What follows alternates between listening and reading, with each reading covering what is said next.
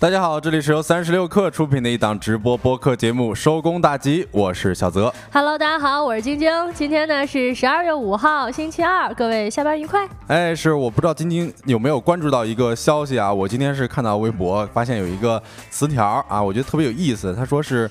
大学生农村开咖啡厅，一天能挣半头牛。嚯，这么赚钱吗？这生意是是是，我看他那个里边有一个介绍哈，说村民说，呃，该村的这个咖啡厅原来是个牛圈啊，没想到开店之后，最高一天收入能达到三千七百多元，甚至能买头能买半头牛。哎，这么一说，有多少大学生朋友都想返乡创业了？哎，呃，不过我们之前在节目里也聊到过啊，月下好像有一个这个呃最近。今年最火的乐队，那他其实也说自己在家乡呢，呃，就在这个原来这个厕所都可以当咖啡厅。哎，是，其实我觉得这种就是返乡创业，或者说是，呃，在自己的城市开一个咖啡厅的想法，很有可能是很多年轻人都有的想法。我不知道大家有没有自己说开一个小店的想法啊？反正我自己是有的，就是我在小的时候，啊，我那时候想法特别美好。我说开一间自己的小店，嗯，然后里边放着自己喜欢的音乐，啊养点牛啊，养一个小奶牛啊，平常没事喝牛奶啥的都可以。想开个咖啡厅是吧？对对对，主要是很多年轻人年轻就是年轻的时候，哎，不能说年轻的时候啊，得纯说小时候，就是年少无知的时候。嗯，小时候好像都想开个什么咖啡厅啊，开个书店呀，呃，花店啊，感觉很文艺的一个地方。嗯，是，就是我那时候会想着说，哎呀，生意咋样无所谓，主要是自由。哎，但是。是你长大了之后就觉得那想法一点儿不切实际哈，啊，那其实，在今天的节目当中呢，我们会跟各位聊一聊自动续费乱象要被整治了，那各位有没有踩过坑呢？接着我还会，我们还会跟大家聊一聊最近开始选择大规模降价的良品铺子。另外呢，在今天的节目中，我们还会跟各位一起来聊一聊，如果人没了，那社交账号怎么办呢？最后还有我们的经典栏目，今天吃点啥？那在正式开启这些话题之前，让我们用几分钟的时间进入今天的资讯罐头。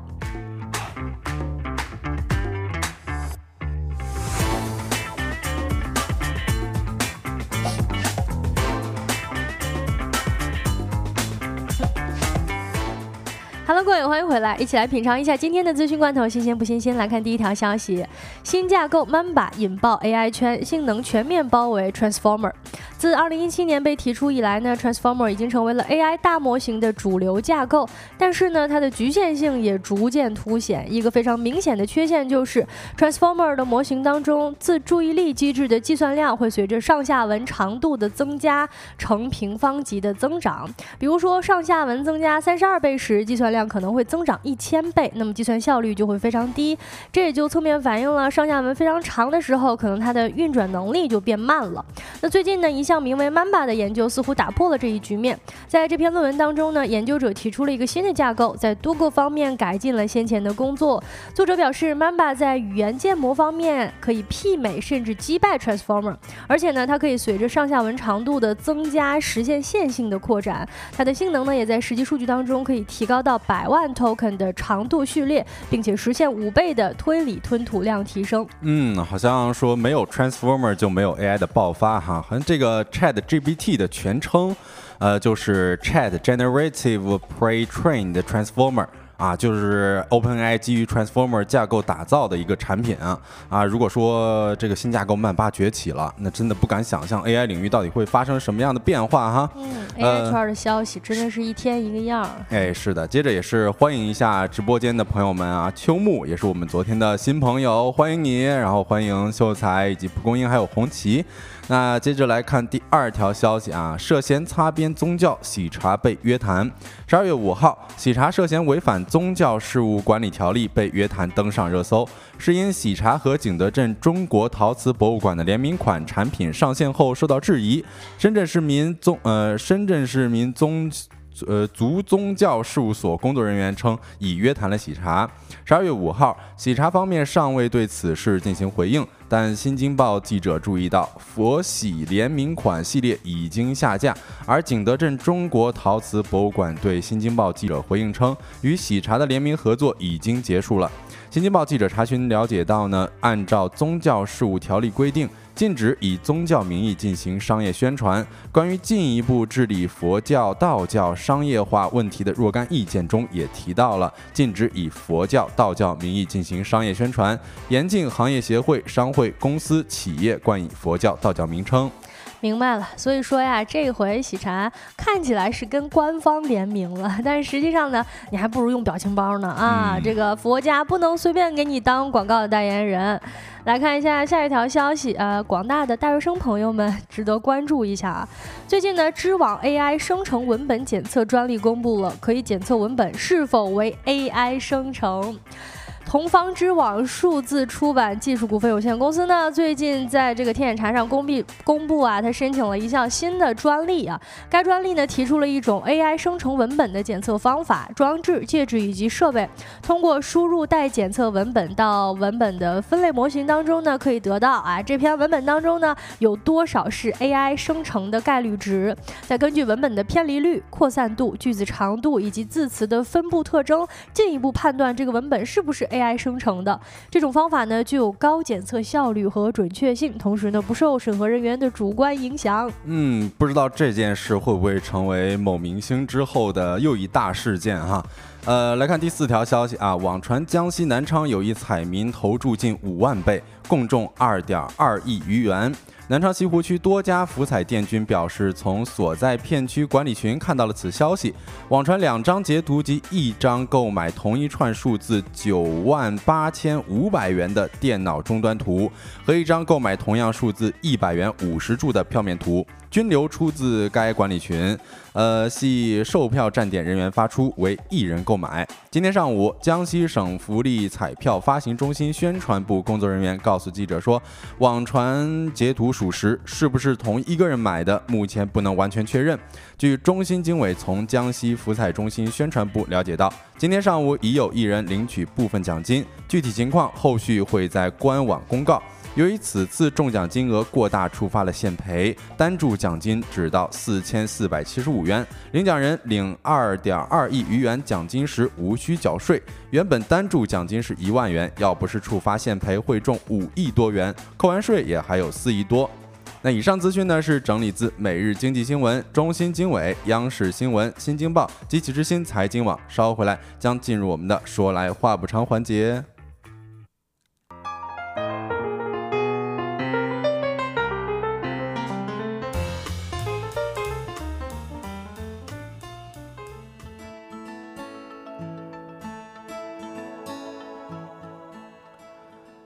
欢迎回来，来到我们的第一个话题啊，我们刚刚也有讲到说，第一个话题要跟大家聊一聊这个自动续费这件事儿哈。我看到蒲公英也说自己好像踩了自动续费这么一个坑。其实我们在之前的节目里边有跟大家聊到省钱技巧的时候，有提到过这个自动续费这么一个功能。当时就是说，大家要多多关注自己各个 APP 的自动续费功能，你可能稍不留神儿，就有可能会被自动扣费了。嗯，确实啊，各大的 APP 包括非常多的这种某网站的会员啊，它都会有一些自动续费的处理方式啊。咱们乍一看呢，感觉自动续费的价格非常实惠，非常便宜，比那个按月付款的话是便宜一些的。但是殊不知啊，你可能不小心就给忘记了，那忘记了就会被被动的扣了很多的钱。这个我之前也是查自己的那个。App Store 的时候，发现被扣了好多钱，然后感觉很心痛啊！哎，是吧？这在这里边也问一下大家啊，就是大家有没有自动续费的需求，然后有没有过被自动续费的经历？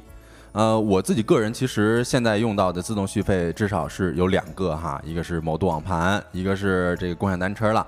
呃，然后被自动续费我还真的有啊。刚才晶晶刚才说的应该也算是那种被自动续费哈，就是我上次呢是看到一个。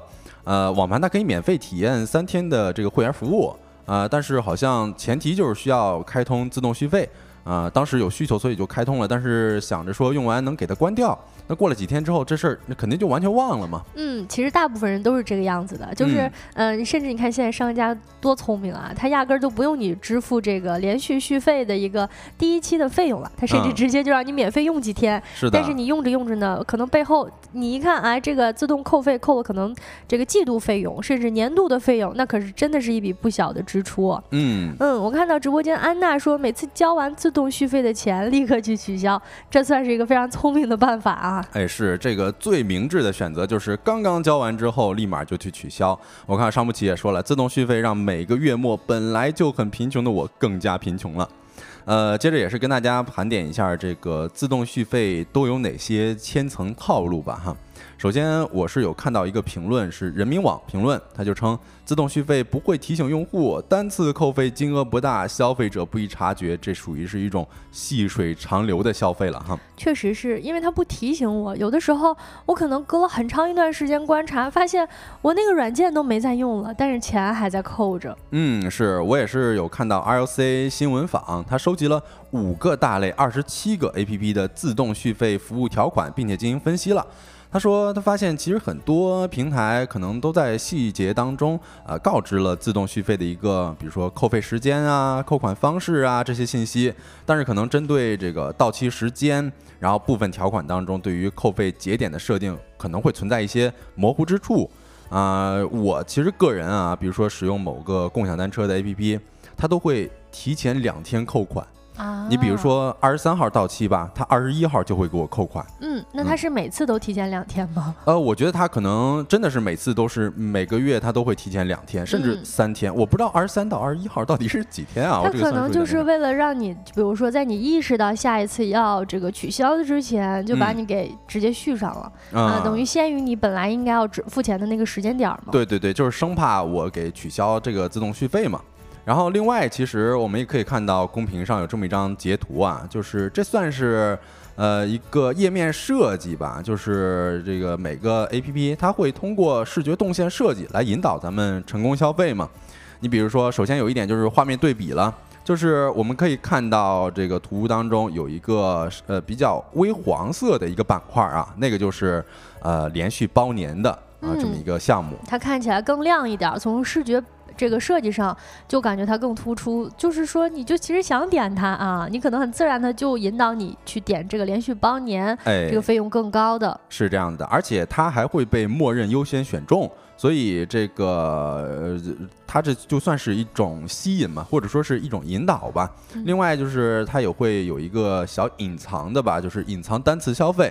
啊，就是我们可以在这张截图上面，呃，这张截图是我在点开这个页面完全就没有动任何操作的情况之下截的图哈。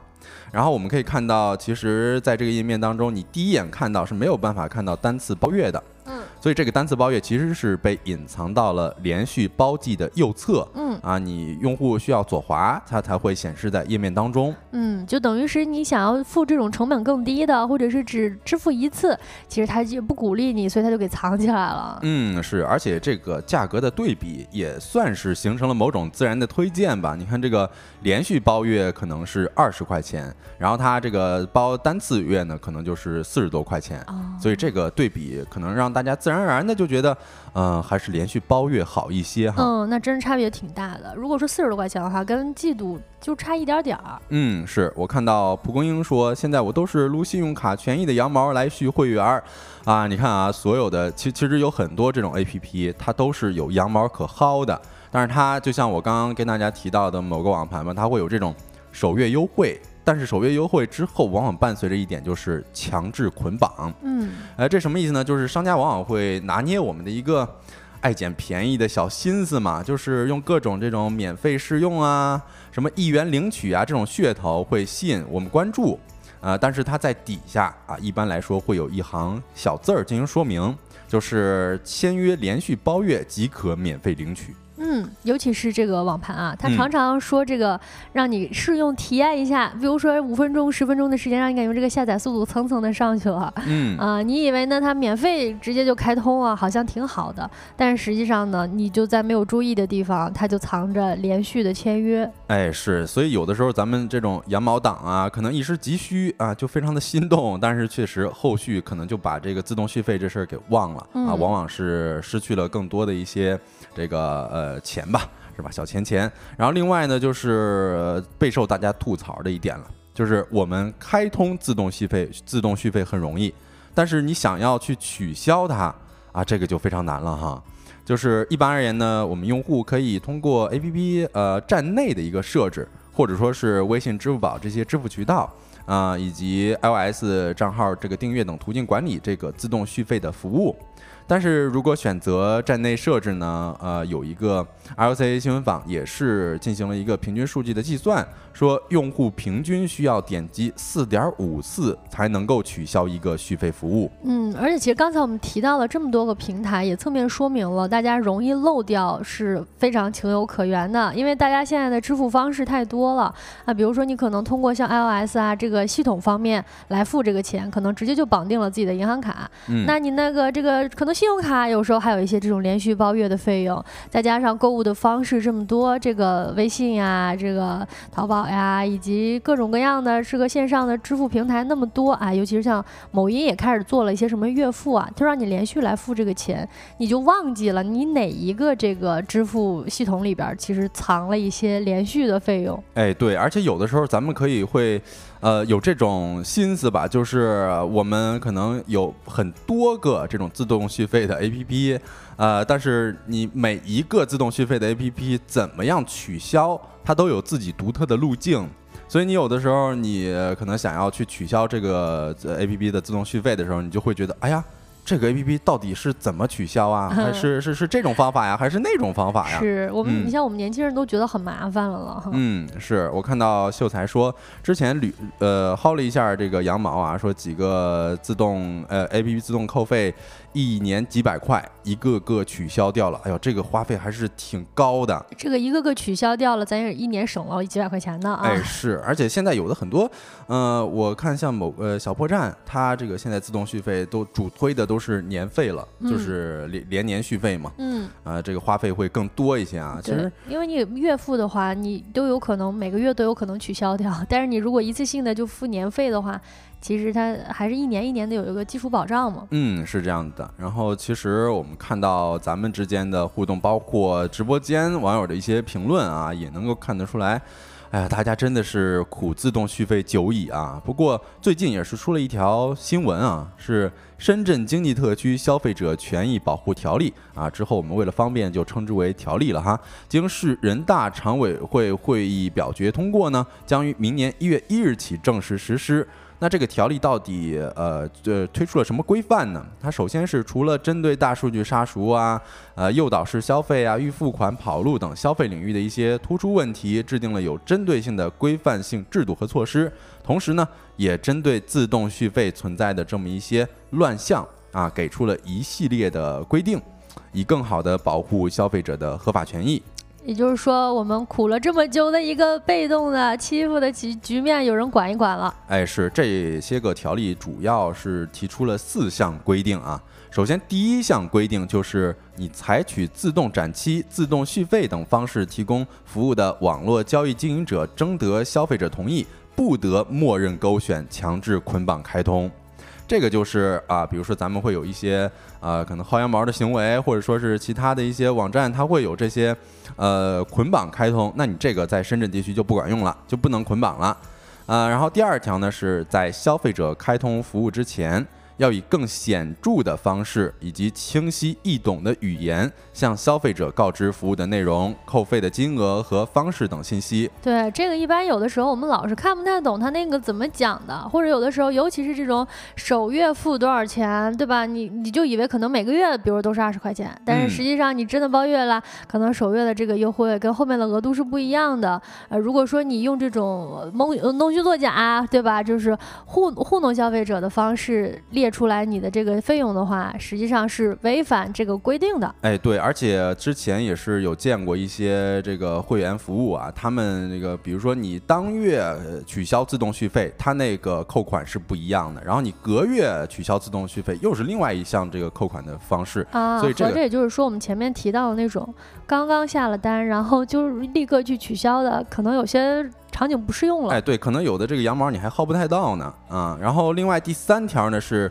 在服务期间是要消费呃要为消费者提供简便的随时取消或者说变更服务的途径，那这个就非常好理解了，就是咱们怎么样取消，那肯定呃如果说一滑动就能取消，那这个确实是要方便许多了哈。然后第四条呢是在自动展期或者说是自动续费等日期前五日。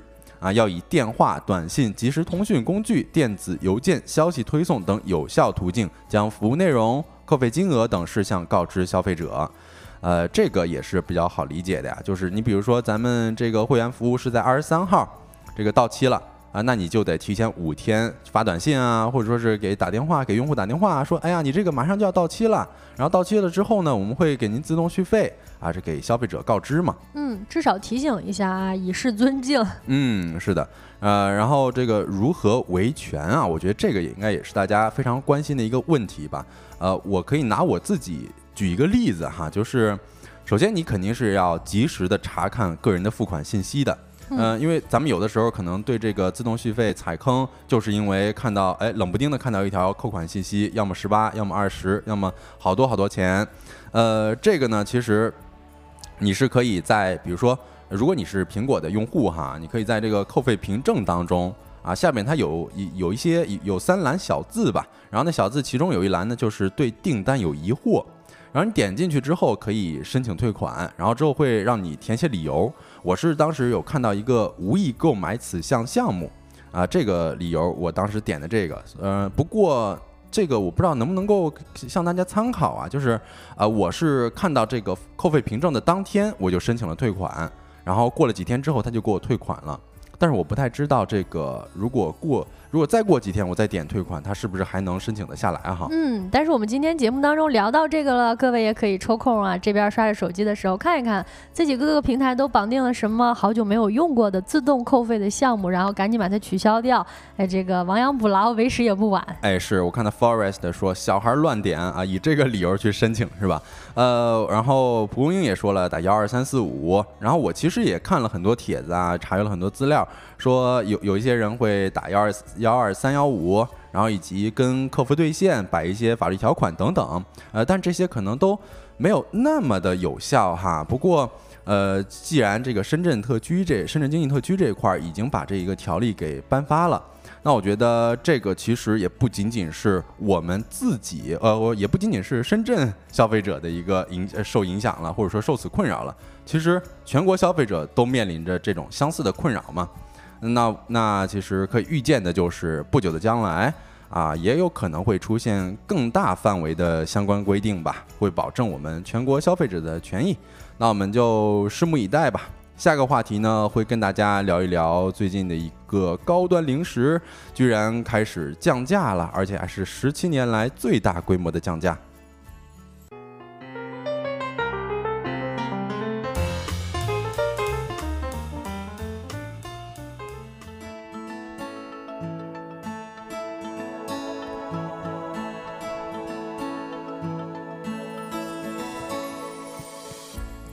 Hello，各位，欢迎回来。说来话不长的第二个话题，跟大家一起来聊一聊最近的一个降价的高端零食品牌良品铺子啊。嗯，是这我们这把话题一发到群里边 啊，就有呃居发了一个表情啊，好像对此很不满。那也不知道他是不是本来是良品铺子的这个用户呢？啊，以前买了一些良品铺子的零食呢？还是被背刺了是吗？呃，有没有这种可能呢？不清楚啊。那这里也问一下我们直播间的各位朋友，大家有没有买过良品铺子或者？记不记得上一次买良品铺子是什么时候呢？哎，这个我印象还不是特别深了，但是我有限的记忆里边啊，我是觉得在大学的时候好像是有见呃有买过良品铺，就是一五年到一九年左右嘛。呃，我还记得印象最早的呀，是它好像其实良品铺子已经出了很多的这种呃零食啊、果干啊，然后他们是放到超市的。啊，然后后来呢，我在看它有这种精品的门店之后，再进去。有一次我路过，就感觉哇，装潢也很好看。嗯。然后呢，确实也有一种非常精致高端的感觉。但是进去的时候呢，一看价格，哇，那也真是精致高端的价格。对。是是是，Forest 说良品铺子也算高端零食了嘛？咱可以看一下我们。呃，直播间的这么一张图片啊，确实，比如说这个食品、呃零食的摆放啊，然后这个店铺的这个装潢啊什么的，都还是挺精致的。哎，尤其是从价格来看，它也是相对比较精致的。嗯，啊，所以呢，今年这个八月的时候啊，曾经良品铺子就被曝光出这个鸭舌卖出了五百二十八块钱一斤的天价，但是因为它是按。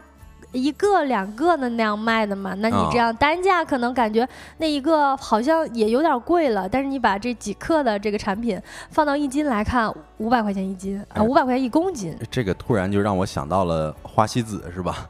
呃，这个七十九元的花西子也是论克卖的话，那要比黄金还贵了。嗯，让人一下子当时就陷入了零食刺客的争论。嗯，呃，但是最近呢，良品铺子换了新任的董事长，总经理杨银芬也算是烧出了上任的第一把火。在十一月二十九号呢，他就表示要开启新一轮的改革。这个之前有这么多人，呃，这个讨伐我们贵的这么一个问题，那我们的产品啊，必须得改良了啊，我们的产品价格要更加的亲民。首先。那就从这个多款爆款产品平均降价百分之二十二啊，最高降幅达到百分之四十五来开刀。嗯，是我有看到一些这个价格的信息啊，而且看到咱们直播间的魏欢说上上周有到门店买。我先念几个现在降价的这个产品啊，比如说大开口的夏威夷果四百克降至了二十九元二二十九块九元每罐。然后像这个一袋六十克的手撕肉脯啊，会员价是五块九，然后价格降幅达到了百分之四十。嗯，再比如说这个脆冬枣，就从七块九元直接降到了五块九元。不知道魏欢这位朋友有没有被背刺到哈？嗯，Forest 问良品铺子也算高端零食了吗？哎，还还真是啊，像良品铺子呀，像三只松鼠啊，这些都是近几年来这个在呃高端零食。就品牌上面做的比较好的头部品牌了，因为我们其实真的提到零食的话，咱想想，就不是你像这个一些炒货呀，一些这个坚果呀、果干啊，我们常常想到的都是以前都是这个菜市场会卖的或者超市会卖的。嗯，呃，其实你细想想不出来什么牌子，但是确实是良品铺子跟三只松鼠他们这一批的这个风口啊，然后赶上了之后呢，把零食推向了更加高端跟精致的，咱们现在都开始吃这种单个独立包装的了，然后吃起来呢，这个种类也。变得越来越多了。嗯，是。嗯，作为 A 股的高端零食第一股呢，良品铺子也是在二零二零年登陆资本市场的。刚刚上市就收获了十余个涨停板，当时每股最高涨到了八十六块九毛八，呃，市值呢达到了三百多亿。哎，那个时候我是觉得这个良品铺子确实是一个，比如说大学生之间，我不知道，我那个时候是感觉是大学生之间送礼送一些这个零食的小集集合。啊，就就就挺有面儿的感觉。哎，确实，但是我也是说嘛，我上次去吃，我怎么感觉哎，怎么变得贵了呢？呃，然后这次降价呀，观察了一下，发现就是此前呀，这良品铺子虽然说那个时候在 A 股市场上表现的非常好，但是最近来看呢，啊，上市之初有多风光，现在就有多失落。曾经的高端零食第一股正在面临着业绩失速。股东呢也是轮番减持，这个时间的朋友也不跟他做朋友了，市值蒸发的一个困境。跟当时的最高点八十六块钱相比呢，现在这个整体的跌幅已经超过了百分之七十，呃，好像是二十多块钱一股，市值蒸发了二百多亿。嗯，是我看到魏欢说，其实没有被背刺啊，说刚才咱们提的那几个不爱吃，不过他是觉得这个降价来得很突然啊，是刚刚经理也有介绍过了嘛，这是新官上任三把火啊。首先是给自己砍了一刀啊，然后把这个降价基本上是最高降幅达到了百分之四十五，还是挺有魄力的。嗯，为什么有降价呢？也就是我们刚才讲到的原因了。这个业绩失速，股东减持，市值蒸发，那就势必面临着这个品牌啊以及这个策略上面需要有一些新的调整。那业绩下滑的原因呢？总体来看也是有几个方面的，我们来一起分析一下。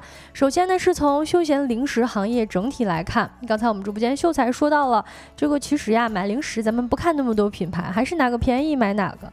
的确啊，当前呢这个线上消消费的流量转移竞争加剧，因为我们好像没有那么爱常去这个实体店的空间了。同时呢，线下的这个零食模式呀，也多了很多的量贩这个零食店，就是主打一个低价的模式。比如说今年二月有一个赵一鸣零食也完成了一点五亿的 A 轮融资，五月呢零食有名也斩获了 B 轮融资。那这两个品牌呢，其实都是走的这个量贩零食店的一个系列。那一系列新的零食品。牌出现，也就给传统的零食品牌带来了很大的压力。嗯，是另外一个，其实我觉得大家对于这个消费习惯啊，也是有所改变的。呃，就是现在大家对于这个消费的理，呃，已经逐步迈入了一个理性的时代了。然后大家感觉对于这个价格呀，啊，不是像以前一样，它是贵就好吃，然后这个品质有多高多高的，就可能更多的是主打一个性价比了哈。嗯，呃，我们刚才一直也提到了拿这个三只松鼠跟良品铺子两个。做对比哈，其实今年四月呢，三只松鼠就已经明确了开始走这个高端性价比的战略，呃，通过供应链啊，通过这个强化内部管理的方式啊。提升质量、降价格，因为也都意识到了这个现在啊，这个零食这个品类呀是主打低价新质的。但是我们回头看良品铺子呢，今年八月这个被评为零食刺客这个事儿啊，啊，这个价格它真的值得那么高吗？五百块五百多块钱买两买一公斤这个鸭舌哈。整体来看呢，因为良品铺子它本身的这个品牌呀，它是走的贴牌代工生产的模式，呃，的技术含量呢并没有很高。哦，他这个就是自己找一个代工厂，然后生产完之后把自己的商标贴上去哈。呃，可以这么说，就是他不负责生产端，但他其实也是有一定的研发费用的。他可能比如说按照市场调研的这个总体的情况来跟这个生产端呃供应链方面一起来商量，但是他这个生产不是自不不是自己的。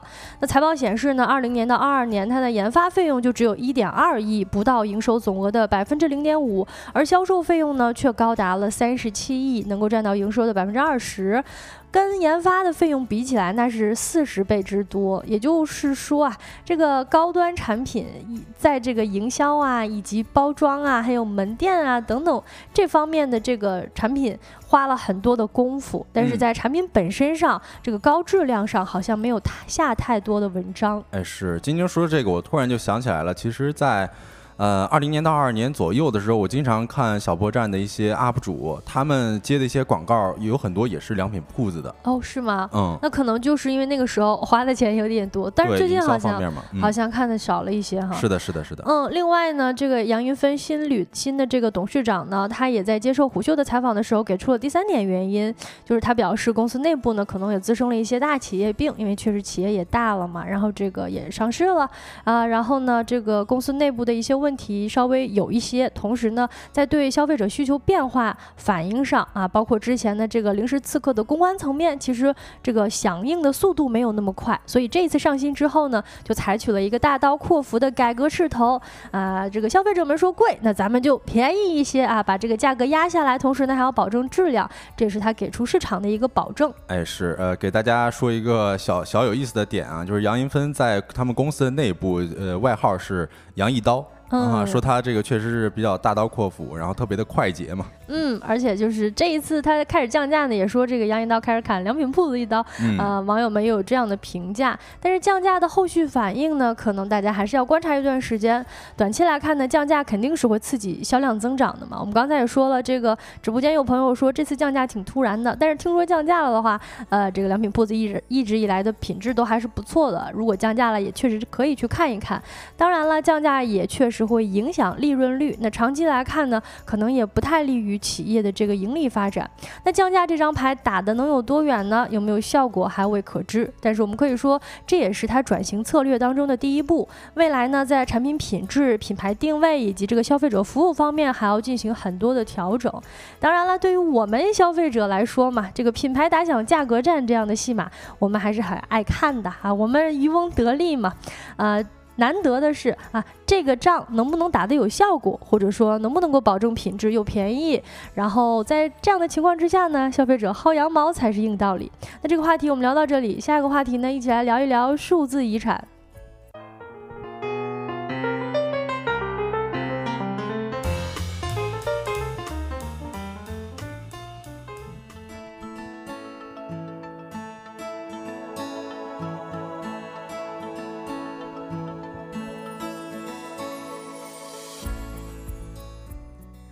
Hello，各位，欢迎回来。哎呦，刚才我们直播间好多朋友都在聊这个买零食这个事儿哈，嗯，大家都纷纷聊到了其他品牌，比如说利上皇啊、徐福记呀，还有恰恰啊，这个我也是现在也是经常买啊，因为一包瓜子确实挺好吃，尤其那个原味的哈。哦，而且恰恰的这个新品也越出越多了。嗯，我今天在市场还看到一个什么海盐。呃海盐味儿的哦，那那个也特别好吃 啊，但具体的口味记不得了。反正它那个包装也是比较精致的。其实这也可以看出来，现在良品铺子的竞争是有多么的强烈哈。哎，非常的激烈了。嗯，那下一个话题呢，回过头来跟大家一起来聊一聊数字遗产，就是我们公屏上的这个标题“人没了，但是社交账号怎么办呢？”哎，怎么办呢？前阵子呢，我是刚换了手机，然后在设置新手机的时候，我就发现苹果呢是推出了一个设置遗产联系人的一个选项，就是你你在你在这个开通就是激活这个手机的时候，你就需要设置一个呃遗产联系人啊，然后你选好了之后呢。呃，系统会发送消息给这个遗产联系人，同时接收人的这个手机上呢会自动保存一份你手机的这个密钥的副本，然后可以传递包括你这个手机上面的像照片呀、备忘录啊、文件呀，以及这个联系人等等的各种各样的内容，所以。呃，我就观察了一下，我当时看到其实是有点意外的，觉得说什么这个我我还年纪轻轻的啊，怎么这个手机已经问我要找这个遗产找谁了？哎，是，其实我有一个小问题啊，就是这个遗产联系人他既然会收到咱们的这一个设备备份，那是，呃，咱没去世之前他应该是看不到的吧？啊，那当然 的啊，因为他即便是发送了之后，这个收到的人也需要提供死亡证明，你才能够。拿到那些资料啊，以及这个密钥的副本。明白。嗯，查了一下，发现这个功能呢，在二零二一年就已经上线了，一度被称为是最具有人文关怀的功能。嗯，当时也这个话题也直接就把数字遗产以及这个我们手机当中的这些丰富的资料啊，我们存储的这些像图片呀，像呃这个社交的内容、社交网站上的内容，以及一些聊天记录等等，他们怎么办呢？对于我们绝大多数人来说呀，这个我们年就是年轻的一代，可能都是随着互联网。长大的一代，嗯，呃，但事实上呢，每天都有网民在离开人间。那相应的，他们可能也离开了网络，留下了许多空无一人的数字账户。伴随着数字时代的推移，那总有一天这样下去的话，在网络上这个过世的户主的账户数量肯定会超过激活人的账户总量。哎，这个其实有一组数据啊，是根据牛津互联网研究所预测的。Facebook 的质变点将在二零七零年到来。哎呀，这一算，咱二零七零年都多少多少岁了？得七十多岁了哈。嗯。呃，那届时呢，Facebook 账户生死比例将逆转。印度、非洲等人口枢纽是死亡账号的主要、最主要来源。呃，确实，这个我觉得到二零七零年这个质变点还是。啊，马上就到了。其实感觉二零七零年还是挺遥远的，但是我最近其实确实真的，尤其是这个设置提醒我，让我就想说，如果有一天我不在了，那我的这些社交账号我要怎么处理呢？这确实是一个问题，因为我们这一代人还没有大批的，就是经历这种数字账户离世的这个人群。那他有些问题还没有被解决，或者有些办法还没有被想出来，啊，所以这个话题一开始呢，也先跟各位一起互动一。下呃，如果各位想象一下，有一天不在这个世界上了，就是如果是突发意外啊，这虽然说这个听起来挺不吉利，但是如果真的突发意外了的话，那账号要怎么处理呢？啊，没有关系，我觉得咱们是可以大胆聊这么一个事儿的哈。呃，如果说咱呃我突发意外了，我的社交媒体的账号的话。呃，那我觉得 QQ 给我清除了吧，然后这个微信啥的还是留一下。就是呃，我可能不太需要一个什么遗产继承人啊，我就让他保留在那儿啊就可以了。嗯，就是说还继续保留着，但是不用交代给别人。对对对，我就是想让它放在那儿，因为这个呃，其实我之前有看过一个韩剧啊，应该是叫做《我是遗物整理师》，然后它其实里边有一个观点，就是比如说呃，往生的人他留下的每一个物件或者说是呃每一个东西吧，都有自己独特的属性所在。就是如果我觉得这个数据的，或者说是咱们的个人的社交账号或互联网账号。也是咱们自己独特的属性的一个标签吧。嗯，可以这么说哈。呃，之前呢，在网上有一个比较有名的段子，就是这个用来说自己跟自己好朋友聊天记录的，因为刚才我们提到微信了嘛，哈。嗯当时呢，这段子就这么说的：说如果有一天我出了意外啊，走在马路上，这个不幸被车撞飞了，那我肯定会立即哎在空中清除手机的聊天记录，才能放心的昏倒在地上。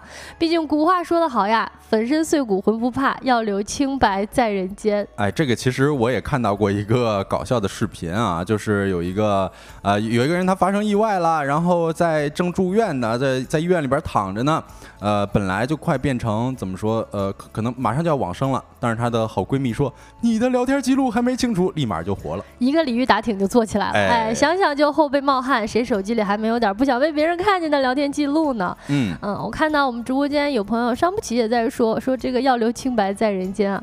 蒲公英说已经设置好了啊，啊 安排好了自己的这个后事。联系人了是吧、嗯 f o r e s t 说华为有一个数字资产继承人，其实也是一样的，就是华为系统的一个内置的功能，然后系统自带的一个功能，就是你可以设置好一个同外，应该是同样也是华为用户的一个数字这个嗯账户。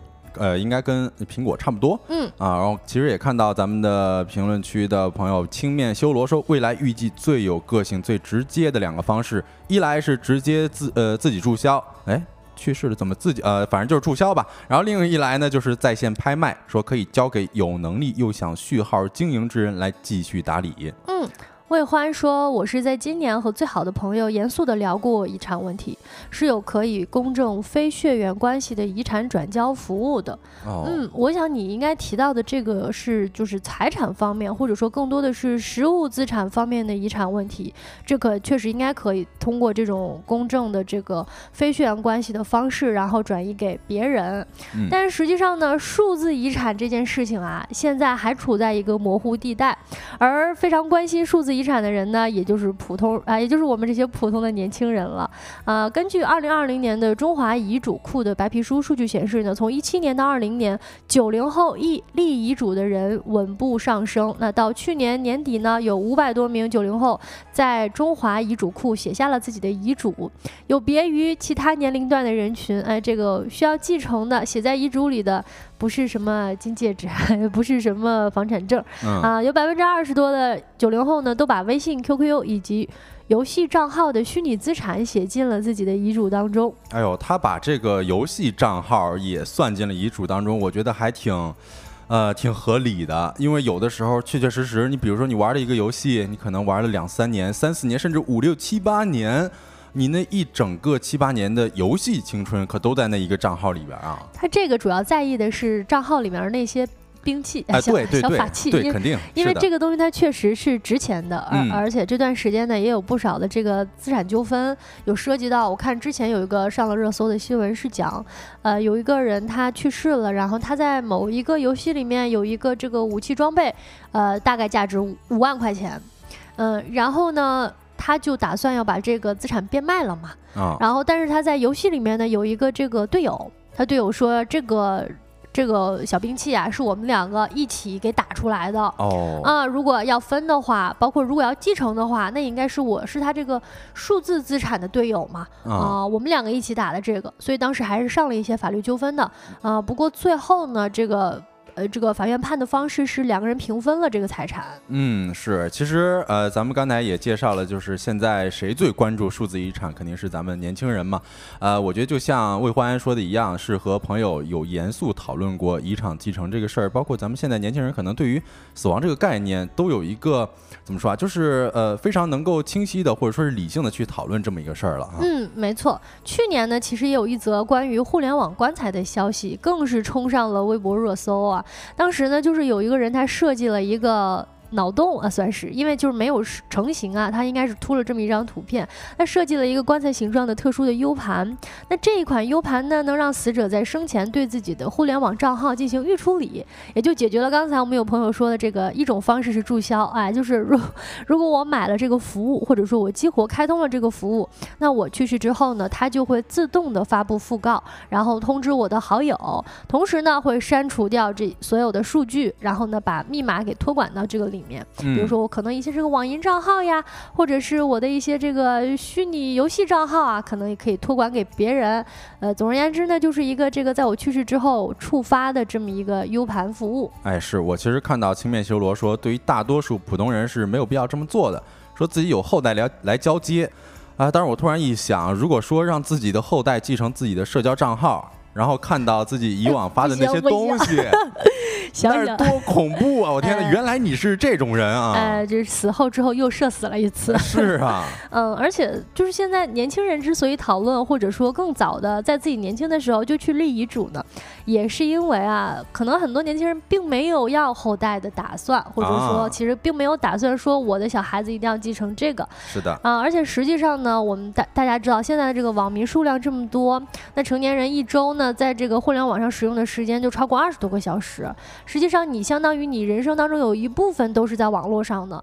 这种继承实际上在以前是不存在的，嗯，不像以前呢，有人去世了之后继承给自己这个后代啊，可以继承家里面的一些食物。那我们有更这么多的，你甚至私密的，就是比如说这个日记呀，你可能记在这个呃手机上了，或者是呢你跟朋友的聊天记录啊，甚至这个搞笑视频，它其实都在手机上，可能确实那么不便啊，继承给自己的后代。哎，是这后代会被嘲笑，呃，就是咱自己 可能会被后代嘲笑的活不过来了哈。嗯，简单来说，我们也分享一下这个数字遗产的定义啊。呃，目前呢，大部分的相关资料都是引用自联合国教科文组织二零零三年发布的一个保护数字遗产宪章当中的定义。呃，定义呢。就是数字遗产由人类的知识和表达方式的独特资源组成。简单来说呢，就是像虚拟财产啊，这个社交账号啊，游戏装备，甚至浏览记录哇，浏览记录什么 cookies 啊，什么就是这些你手机里边你的搜索记录啊，你生前在互联网上留下的一切痕迹，都属于是数字遗产。哇，我觉得这个还真的有点恐怖呢。就是你说社交账号、游戏装备，或者说是一些虚拟财产、虚拟币这些也就算了，哎，也就能理解了啊。你浏览记录居然也。算数字遗产，那万万不能留给后代，万万不能交给接 其他继承人。是想想就觉得很那个，就尤其是你说我们就是这个，如果是这个堂堂正正的啊，这个工作上非常专业，结果这个我们家小孩一看我的这个浏览记录里边全是什么吃播啊，全是什么搞笑视频，对，说妈妈你也看这个，感觉好像很傻。嗯嗯，那这谈到社交账号了，其实我们也着重的想要聊一下，就是在继承社交账号，或者即便是说我们愿意。把自己的社交账号继承给孩子的时候，还有一个不容忽视的问题，就是账号的归属权问题。哦，事实上呢，我们绝大多数的社交平台的虚拟账号并不为我们所拥有。呃，非常多的这个互联网平台上面是有冗长的隐私条款的，这个我们在注册或者是登录的时候可能没有注意。但是你仔细观察会发现，尽管我们在游戏当中消费啊，我们在这个短视频平台上发视频，但事实上呢，这些账号只是平台出借给用户使用。用的那最终的归属权呢，还是归平台所有。嗯，你看，比如说某音的这个用户服务协议啊，它其实清晰呃的写明了，用户他只是获得了一个合法使用某音的权利许可。如果说你这个账号超过六个月没有登录的话，那这份许可其实随时可能会被收回。也就是说，我们这些账号或许我们从未有拥有过，嗯啊，也更加谈不上什么继承或者是转让了。嗯，我其实这么一。讲啊，就感觉好像，因为有的时候很多朋友都会，尤其是现在年轻年轻态的朋友，常常会，比如说在这个社交网站上发一些仅自己可见的，记录一下，比如说某个日期呀。但事实上，你知道，如果你很久没有登录一个账号的话，那平台方是有权利把这个账号收回的。嗯。或者你可能以后登录的话，这个账号就登录不上了，然后你也没有办法去说这就是我的，因为这毕竟平台是他的。是是是，我觉得我我看到这条消息或者说看到这个条款的时候，我就会。会觉得，啊，稍微有点流氓，因为你看，其实，在平台看来，咱们是为他生成内容的嘛。呃，虽然尽管是说咱们发的是一些自己的东西，但确确实实，啊，咱们也是在他们的平台上面生成内容，但是他们却要这样在在咱们往生之后收回自己的账号。啊，还是挺无情的哈。嗯，谈到这个法律上，包括继承法上对于数字遗产归属权的一个规定呢，实际上目前的物权法以及继承法就只对实体的物体做了规定。那数字遗产可能涉及到的这个没有实体的继承是没有明确的法律规定的。那目前的情况呢，更多的还是依赖于各个平台自身的一些规则。他们的规则呢，大部分肯定都是会偏向自己的平台嘛。就我们刚才提到的这个，你在注册、你在发布登录的时候，它可能本身就有一些限制，告诉你这个账号你只是使用，但是所有的内容其实归平台所有的。同时呢，这个提到了这个具体的一个继承的东西本身，实际上这个在新闻报道当中呢，我们也看到还是有一些当事人出现了一些纠纷的，呃，但是平台方面呢，都是更多的可能需要一些调节以及这个就是讨讨论啊，然后协商啊，会给予一点点的便利。嗯，是我看到 L X 说这种继承让大家更加惜命了。啊，我觉得也是这样啊，就是咱们可不能轻易死亡哈。嗯，或者是我觉得这个聊到个社交平台的账号，其实并不真正为我们所拥有的话，突然给大家提了一个醒，就是应该多多的这个备份自己的一些资料。嗯，也不知道网像网盘是怎么规定的。就实际上我们在很多社交平台上，有的时候发了就觉得自己已经就是因为这账号是我的，所以我发了在这个上边，其实就已经有了。但事实上呢，可能有一天这个号可能就会没有，因为你想超过几个月没有登录，那这个账号可能就会被注销掉。嗯，是，而且其实我也有看到，就是咱们国内的一些公司啊，你比如说 B 站和微博，它会把逝者的账号设立成为一个纪念账号，就是与亲属进行这个核实之后。呃，该账号就会转变成为不可更改的这么一个保护状态哈。嗯，另外呢，一个我们用的比较多的社交软件呢，就是就是腾讯旗下的像 QQ 啊，像微信啦。那在二零二一年七月的时候呢，腾讯也发布了一项针对数字遗产的专利啊，允许用户在离世之后呢，把遗留下来的数字遗产转移给指定的遗产联系人，在他就是在在在我不在了之后，让让他对我的这个账户的数据进行访问、删除或者管理。嗯，是，而且我其实有看到一个，呃，投票吧，就是微博用户未读，他在这个微博发起了一个千人投票。就是说，如果在这个你是否希望保留自己的数字遗产，或者说是你呃会不会让人继承你的数字遗产？你是一键清空全部数据吗？啊，然后有百分之五十三的人是希望数字遗产被永久保留，有百分之四十七的人是希望即刻删除的。嗯，不知道大家会怎么选啊？是会选让别人来继承自己的数字遗产，还是选择一键清空呢？嗯，我想了想，我觉得，哎呀，那些东西也没什么好被继承的，哎，就是一些碎碎念，就是一些自己。的这个就是你想，就像就像这个日记啊，你这个伟人的日记，别人才有翻的价值。如果说不是什么伟人的日记，你其实就记了你今天吃什么了，你今天去哪玩了，好像不那么值得被看。哎，是，但是我会觉得，就是你如果一键清空全部数据。还是挺怎么说？你就感觉这个人被呃存在的痕迹被抹掉了。毕竟说咱们是互联网原住民嘛。嗯，确实是。对，晶晶也说了，可能一天你查看一下手机的这个使使用手机的呃时间，可能一天十几个小时都在互联网上。所以我觉得。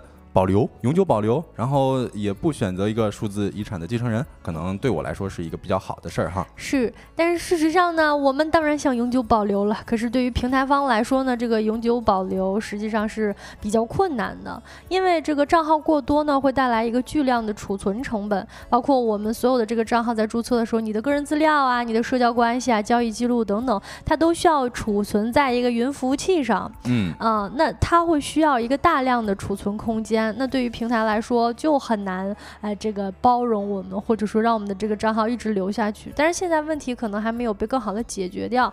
不过呢，各个国家也都有了一些新的这种尝试来解决数字化的来世问题啊，这个叫做数字化来世产业。呃，比如说像这个 Hereafter，它是一个这个应用软件，给亲人的声音提供回忆的这个记录。就比如说你把你亲人的这个声音输入进去，然后它能够给。你提供一些这种非常真实的语音合成的互动。嗯，是，我也看到了一个叫公司，应该是叫做 My Wishes 吧，它是可以在去世之后向亲人发送预定信息。那这个就让我想到了之前《黑镜》有一季，其实就是比如说妻子好像是痛失了丈夫，然后就没有办法走出这么一个阴影嘛，所以就找相关的公司给呃制作出来了一个数字的丈夫。啊，就比如说她的这个性格呀，还是怎么样的，都模拟起来，然后她也可以跟丈夫对话，所以我觉得这个，嗯，在我看来，可能稍微有一点没没没有那么合适啊。嗯。嗯，因为这个故事本身呢，当时也是以一个悲剧收场的，就是毕竟数字的这个伴侣并不是那个真实的伴侣，嗯，然后只是数字痕迹复原的那个部分呢，也只是他曾经说过的话，并不是真实的人类，所以呢，这个当时的结局是比较悲惨的了。但事实上呢，好像我们看到一些国家的公司已经开始做这方面的尝试了，更多的肯定是这种以视亲人的这种复原啊，包括像什么记忆啊、感受啊，就你只要输入这个呃生前的语音、图像啊，包括社交网络的帖子啊，以及你的聊天记录啊、书面信件等等，它就能够啊，就是掌握你的这个语言模式啊，以及你的样貌啊、说话的声音，然后来生成一个固定的。其实也不知道大家如果听到这样的服务，会不会愿意支付呢？嗯，也许这个未来确实成为一个更加呃。发展蓬勃的一个行业也说不定。那这个话题呢，我们聊到这里，生命有限，但是记忆永恒。也希望大家能够用更多的用自己的脑袋来记录更多更多精彩的事情，而不是把它留在社交网站上。那这个话题聊到这儿，接下来呢，就来到我们今天的今天吃点啥。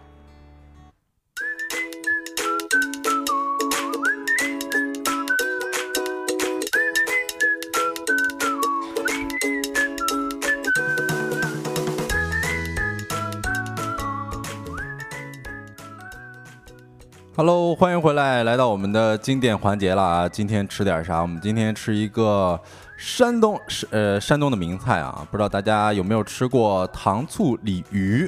晶晶有吃过糖醋鲤鱼吗？呃，我我吃过松鼠桂鱼哦，哎，这两个差不多吗？对，呃，但但是应该不是同一个地区。哎，松鼠桂鱼应该是哪儿？杭州？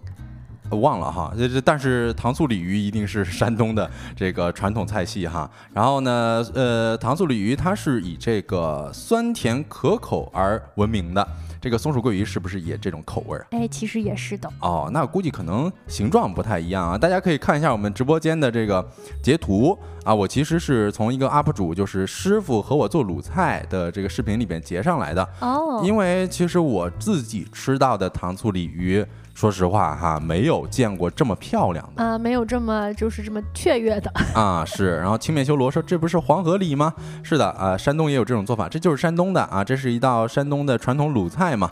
呃，这个其实最通常呢是用这个新鲜的鲤鱼作为主要的食材嘛。然后鱼肉呢会炸至金黄酥脆，然后再用这个糖醋汁啊，将这个烹饪出这个香甜酸爽的味道，然后就可以浇到这个刚刚过油锅的呃鲤鱼上面了。不过呃正宗的鲤鱼确实是用这个黄河鲤鱼来制作的。为什么呢？因为黄河鲤鱼它的这个肉啊是非常的呃肥嫩鲜美的，并且也是有一个什么叫金鳞赤尾的这么一个称号，它是做糖醋鲤鱼最好的选择。嗯，看起来就是一个大菜。哎，是。不过你需要注意的一点就是黄河鲤鱼它的肉质是比较鲜美，所以你炸的时候呢要尽量做到这种外焦里嫩啊。然后我们现在一般吃的都是一些普通鲤鱼嘛，因为普通鲤鱼它可能会。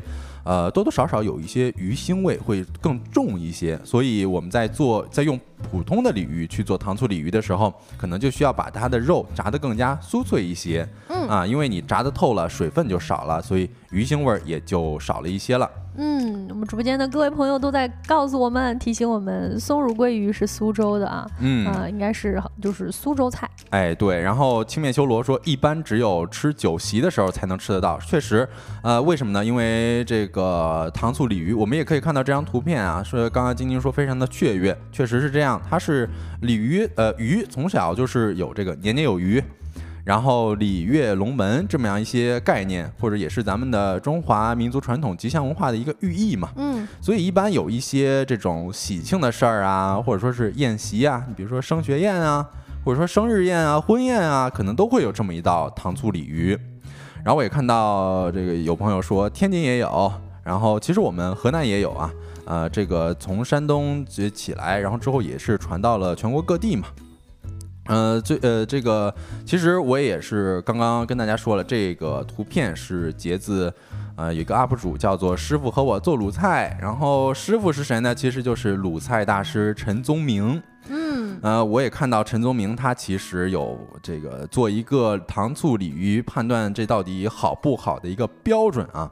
也是跟大家分享一下，不过在分享之前，先回复一下咱们的网友吧。我看大家对于这道菜特别的喜欢啊，嗯，而且我感觉好像懂得还挺多的。嗯，就我们网友们也给我们补充了非常非常多的内容，比如说这个黄河鲤鱼的腥味儿是相对较轻的啊，然后呢，它这个。糖醋鲤鱼的这个造型，这个样子呀，它寓意喜庆发财，好事情发生。哎，是。然后魏欢说，我想了一下，我或许小时候吃过，但是后来不怎么吃糖醋口的鱼类了。呃，我也确实是这个东西是小时候吃的多一些，然后现在可能，嗯，因为确确实实在饭店里边看到的糖醋鲤鱼的卖相啊。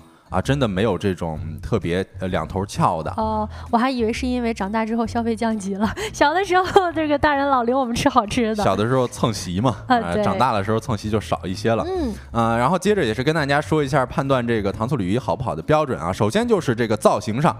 头高尾低，要两头翘，就是这样子呢，会显得非常的灵动，就好像真的咱们这个鲤鱼要跃了龙门一样，所以这个寓意上是非常之好的。然后另外呢，就是有一个叫四张开，呃，什么张开呢？是嘴张开、腮张开、肚子张开、刀口张开。哎，为什么要做到这四个张开呢？就是说，嗯，这些东西张开的时候，我们可以看到这个图片，它确实每一条肉啊都是分开的。你竖着看或者说是横着看的时候，会像是麦穗一样。所以这个这四个东西张开之后啊，整条鱼在油炸的时候，它的受热是比较均匀的，鱼肉呢也会炸得很透。同时，最关键的一步就是说，你在浇这糖醋汁儿的时候，里里外外都能浇到。也就是说，不管你先吃鱼的哪个部位，它都能够有这种酸甜可口的口感。嗯。我其实很好奇它的这个造型怎么能够炸成这个样子啊？因为它把那个鱼肉是两边都用刀口切嘛，它那个切的时候还非常讲究，就是你先四十五度斜切，斜切那个切到那鱼骨的时候，你再平切哦。啊，然后它通过刀法，然后直接下油锅炸的时候就能长这样。对对对，就是你直接下油锅的时候，当然你还得用这个手去捏着它这个一头一尾嘛，然后去给它做一个造型。嗯啊，然后你这个在还有一点就是三热。呃，什么热呢？就是上菜的时候要油热、鱼热、汁热。然后这个油热当然就是这个油是热的嘛，然后鱼热就是鱼身是热的，就是你上菜的时候这都是像热乎乎的。然后汁儿热也是这个糖醋汁儿要热嘛，然后这是比较好吃的嘛。啊，青面修罗也说了，油温很讲究，确实，我当时看这视频的时候，我是看到它确实是很宽油啊，那个确实是比较考验技术的这么一道菜。然后另外还有就是。三适度啊，那我觉得大家可以看得出来，我是真的很想教会大家这道菜到底是呃标不标准哈。哪三适度呢？首先就是糖醋汁的稀稠啊要适度，就如果你这个糖醋汁太稀的话，它挂不住鱼身啊；如果你太稠的话，又不是很好看，它会一坨一坨的挂在鱼身上。所以这个糖醋汁呃适度是非常重要的。然后另外一个就是你这个面糊。啊的薄厚啊要适度，就是你炸鱼的时候需要裹一层面糊嘛。如果那个面糊太厚的话，那鱼肉就炸不透；如果太薄的话，这个鱼就很有可能会被炸干，或者说看起来就没那么丰满。嗯，另外还有就是糖和醋的比例要适度，就是你甜又不能压酸，酸又不能压甜，这得吃起来是甜醋口的。所以就是呃，但是做的时候啊，这个陈宗明大师也是说了，你做的时候可以稍微的多放那么一点点糖，这样吃起来的口感层次会更加丰富一些，然后又不会被那个醋给齁到，或者说是怎么样的哈。嗯嗯，然后另外其实做这道菜的时候，我们不知道有没有细心的小伙伴可以发现，这个糖醋鲤鱼下面是有一些藕片的。就是你可以提前炸一些藕片放在鱼的底下，这样其实看起来会有铜钱的感觉，嗯，这个寓意就会像是以金钱铺底嘛，象征着富足。然后你再加上这个鲤鱼仿佛是跃出水面的这么一个生动的造型，就会有鱼跃龙门的力量感。嗯，总的来说呢，评判一道糖醋鲤鱼好不好的标准啊，你得看它造型，这是不是两头翘，同时呢还得四张开，然后呢三个热，还要三十度。这个我觉得现在不知道各位这个常去的饭馆能不能点到这道菜？这道菜相当于这个应该是呃鲁菜大菜，是不是也能够上上国宴的菜呀？哎，真的差不多了哈。就是我之前也是反复强。调我确确实实在很多饭店里面都没有见到这么漂亮的鱼啊！相反，有很多饭店它它做的跟躺着的，对潜水艇差不多 啊，就是可能就没有这么强的寓意了哈。嗯然后另外，其实也是最后跟大家讲一下这鱼的历史吧。首先，在《诗经》里边就有记载是“乞食其鱼，必河之鲤”。呃，济南府志上也是早有黄河之鲤、南阳之蟹且入食谱的记载。也就是说，根据这些史料啊，可以推测出，早在三千多年以前啊，黄河鲤鱼就已经成为脍炙人口的一道名菜了。另外，其实在这个鲁菜代表的也是一个黄河流域的饮食文化嘛，这算是奉献给咱们中华民族的一个瑰宝了。然后糖醋黄河鲤鱼也是诞生在呃这个山东的济南，是咱们这个母亲河奉献给鲁菜的一个经典美味，有非常深的文化内涵啊，至今算是已经有一百六十多年的历史了。同时啊，这个糖醋鲤鱼最早应该算是属于这个黄河重镇，就是洛口镇嘛。当时这里边这个饭馆是活用鲤鱼制作此菜，也是广受欢迎，在当地就小有名气了。后来也是传到这个济南，在这个制作上啊，或者说是制法上进行了一些改良，就是先用这个油锅炸嘛，然后再用著名的洛口老醋。我不知道大家有没有吃过这个洛口老醋啊，确实特别好吃。呃，制成这个糖醋汁啊，浇在鱼身上，就成品是香味扑鼻，外脆里嫩啊，甜中带一点酸。所以不久之后，它就成为了这么一道名菜——糖醋鲤鱼了。然后我也看到了很多人就非常喜欢，呃，这么一道菜，呃，包括后来慈禧啊也非常喜欢这么一道菜，呃，这基本上就是糖醋鲤鱼的一个历史典故了。包括也跟大家讲了讲这个判断一道糖醋鲤鱼到底好不好的标准啊，这个到底多好吃啊，这些也是跟大家讲一些每天吃点啥。嗯，呃，我们目前啊，这个不知道各位直播间的听友们都是在哪个城市啊？然后我们会进一步探索哪里有好吃的糖醋鲤鱼的。如果找到了，就会在我们听友群跟各位分享一下。那小泽也跟我们说一下这个听友群的添加方式吧。哎，好，我们听友群的添加方式，其实之前呃经常提到一个 APP 啊，不过现在呢，我们是可以跟大家讲，我们直接加我们的小助手的微信。小助手微信是什么呢？就是收工大吉小助手这几个字儿的呃首字母 S G D J X Z S，哎，这不为难我呢吗？我确实波波摸佛，我都不嗯读不懂了哈没。事儿，这个收工大吉小助手的首字母，然后就可以添加我们的小助手啦。我们会拉你一起进我们的听友群。嗯，是，然后也再回应一下《生命之歌》的问题啊，说怎么跟主题不太一样？因为我们其实呃是有三个栏目的哈，首先是有一个。这个资讯罐头啊，会给大家每天涉及一些商业资讯、商业科技资讯啊。然后另外就是今天呃不是今天吃点啥，另外就是这个呃说来话不长环节，会有三个话题，分别涉及到热点儿、商业还有生活这各个方面。另外最后一个环节就是今天吃点啥。今天吃点啥？就是像刚刚我们跟大家讲的这个糖醋鲤鱼了。明天吃点啥？大家可以期待一下。嗯，我看有朋友已经已经打出了我们的这个缩写了，就是 XJDJ 啊，XZS 啊，哎收工大吉小助手，欢迎各位来到我们的听友群一起聊天儿。太阳下山啦，你什么都没错过，我是晶晶。我是小泽，期待明天的下班时段跟各位再次见面。祝大家收工大吉，下班快乐，拜拜。